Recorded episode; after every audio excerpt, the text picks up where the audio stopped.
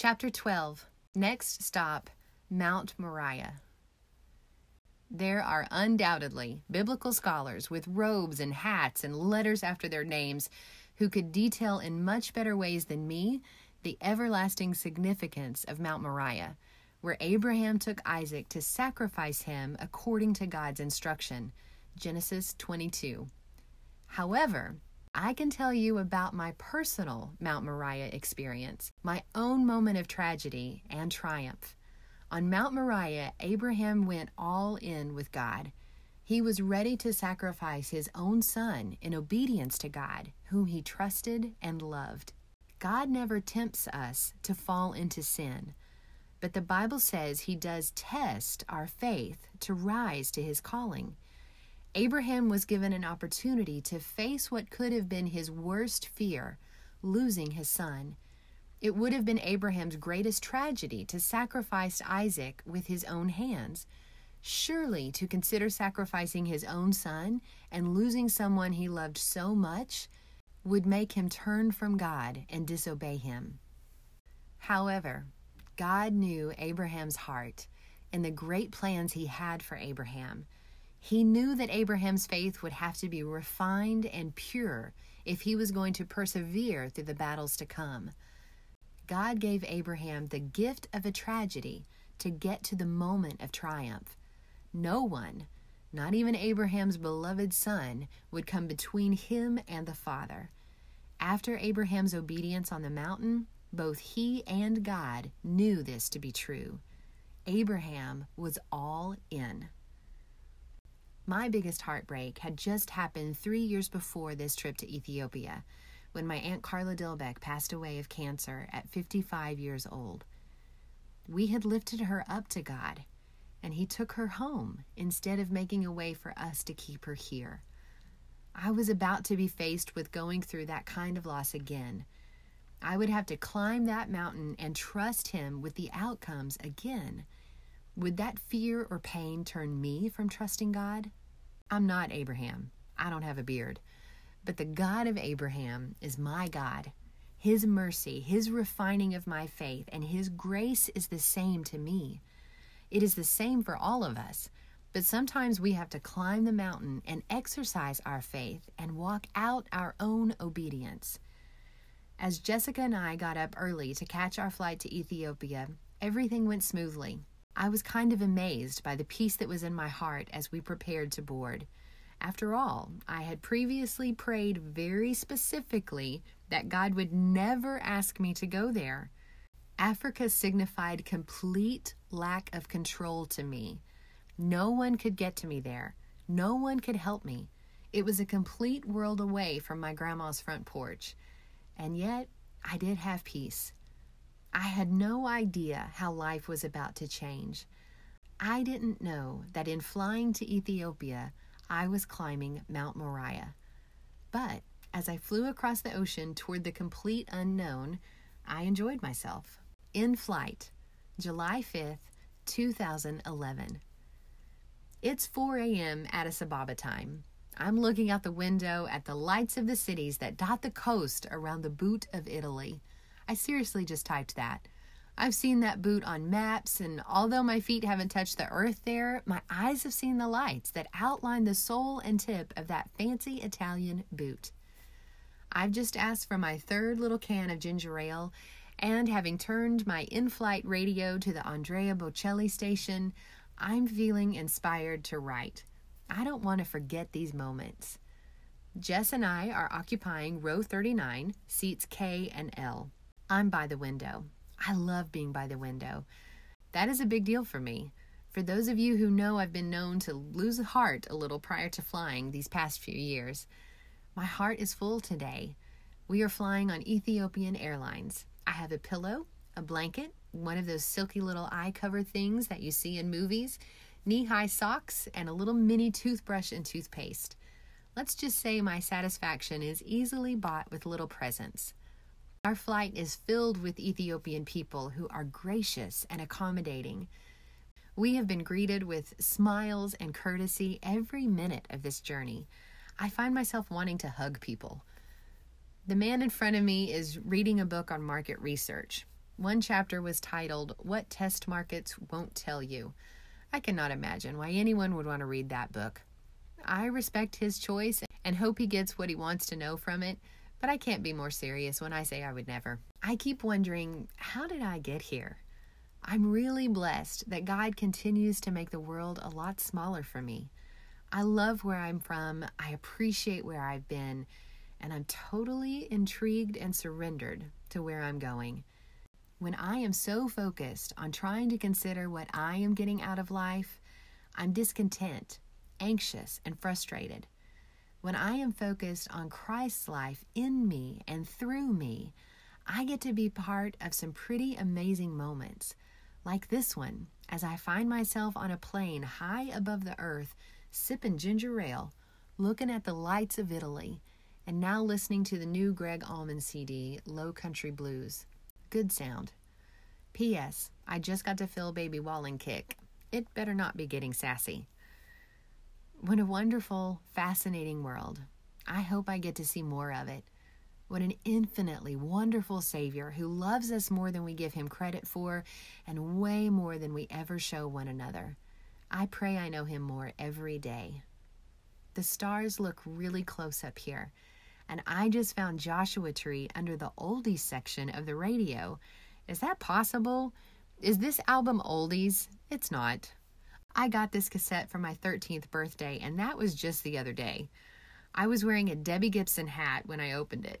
I'm hitting play, and I kind of hope we're not almost there. Gracefully Frank. I had no idea that as I woke up that morning to board the plane and lift off into the sky again, that my dad woke up unable to walk. For months, he had dealt with what we thought was a strained back. He had a hernia he needed surgery for, but was anemic, so surgery had been delayed. He had been having a bunch of seemingly unrelated, aggravating, and uncomfortable symptoms of something much larger. As I was in the air flying to Ethiopia, my mom was calling Johnny McLeod, our friend to his family, to come to the house carry my dad down the stairs and into the car to rush him to the emergency room in Oklahoma City where my brother Chris waited for them. As I sipped ginger ale in an airplane over the Atlantic Ocean, high in the sky, the land below was quaking. A few hours after setting foot in Africa and getting settled into our Ethiopian home for the next week, we were able to get on Wi Fi. I had a message from my sister in law, Lee. I don't remember exactly what it said, but it was something to the effect of everything is okay, but your dad was taken to the emergency room and is in the hospital. Call us when you are able. I read that sitting on a porch in Ethiopia. To say I had a full blown come apart is an understatement. I was in Ethiopia.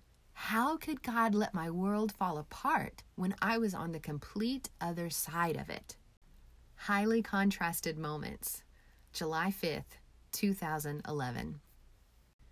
We arrived safely in Addis Ababa on time and with no sleep. It was 8 a.m. here, but our bodies were at midnight. The plane to Ethiopia was one of the big planes you would expect it takes to carry you to another continent. But the staircases they wheeled up to the doors for our dismount reminded me of those metal bleachers from high school. They herded us onto buses where we were packed in this close and began the journey to the terminal. I'd say it was about 30 yards and certainly did not warrant the gas spent turning the ignition. An elderly lady in heels, who must have known how my breath smelled, looked at me and said, I would have walked that instead of cramming into this bus. Me too, elderly lady, whose breath I knew too well. Our three checked bags were if not the last three bags in the baggage claim area, then definitely the second to last three bags. But we got them intact and ready to roll. Our host picked us up and brought us to our guest house. He took us to get coffee. Really, really good coffee.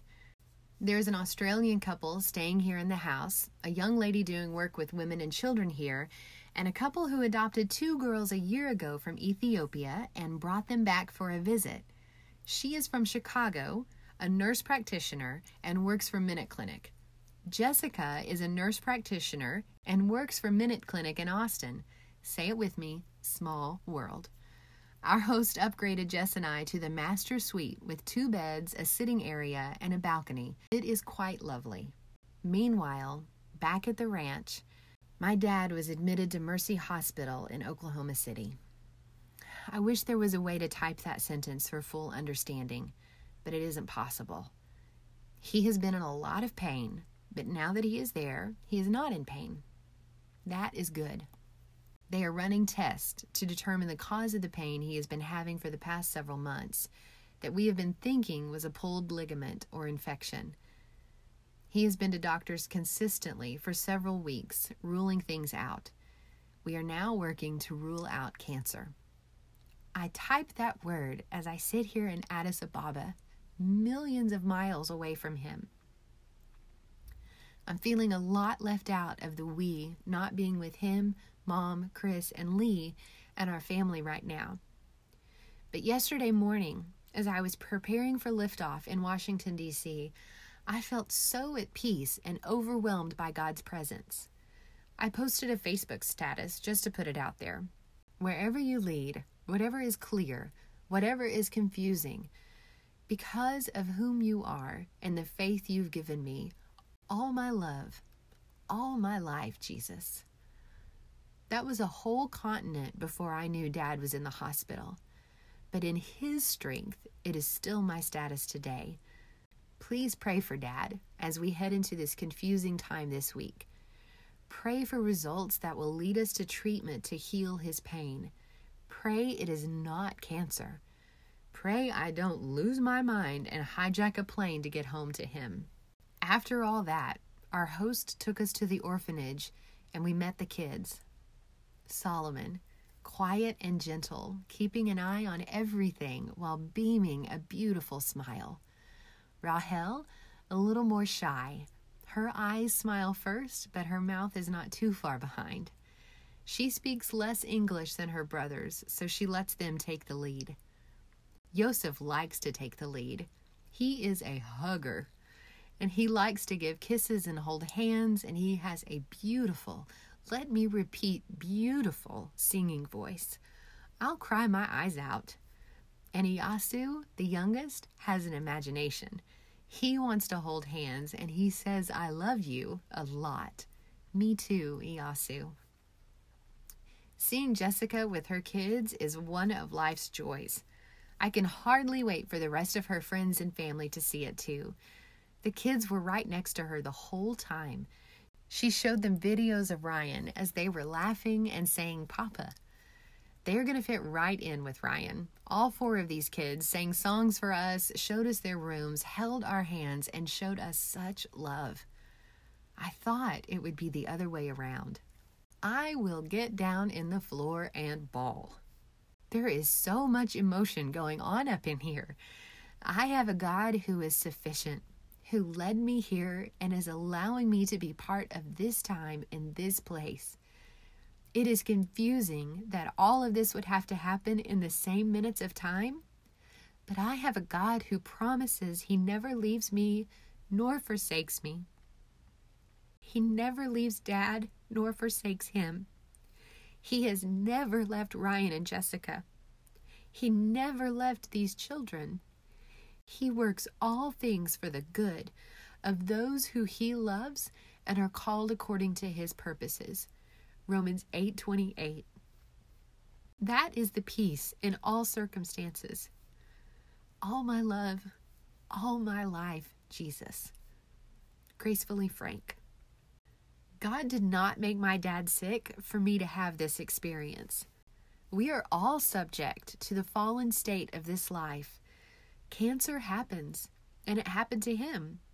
For any of us affected by his cancer, God used this tragedy in our lives to deepen our faith and understanding as we turned to him instead of away from him.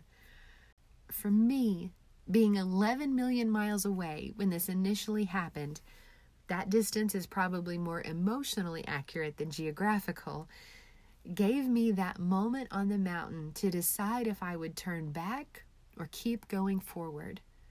Would I trust God and stay where He so clearly called me to be? Or would I try to jump on the next plane and get home to where my heart was with my sick dad and my broken-hearted mom? When I first found out he was in the oncology unit at the hospital, not knowing any of the details, but knowing things looked bad, I wondered if Dad would die before I got home. I had several hours to consider my next steps in my own understanding before I could get a clearer picture from my brother back home. When it's go time, I usually go. I get things done. I handle and help. This was go time for my dad and mom. If ever there were a moment when I needed to save someone, oh yeah, wait. I'm not the savior. I'm not even a doctor. I'm to be who, what, and where the Savior leads me to be, and to trust Him with the ones I love the most. I was to be with Jess in Africa for the next week. There was no doubt that God led me to Africa because it certainly wasn't my idea. My heart is the Lord's, and whom have I in heaven or on earth but Him? So I stayed. In my heart and mind, I gave my dad and the prospect of ever seeing him alive again to the Lord. God allowed the moment of tragedy to give me the moment of triumph. In Ethiopia, I walked up the mountain, laid my Isaac on the rock, and truly and forever went all in with God.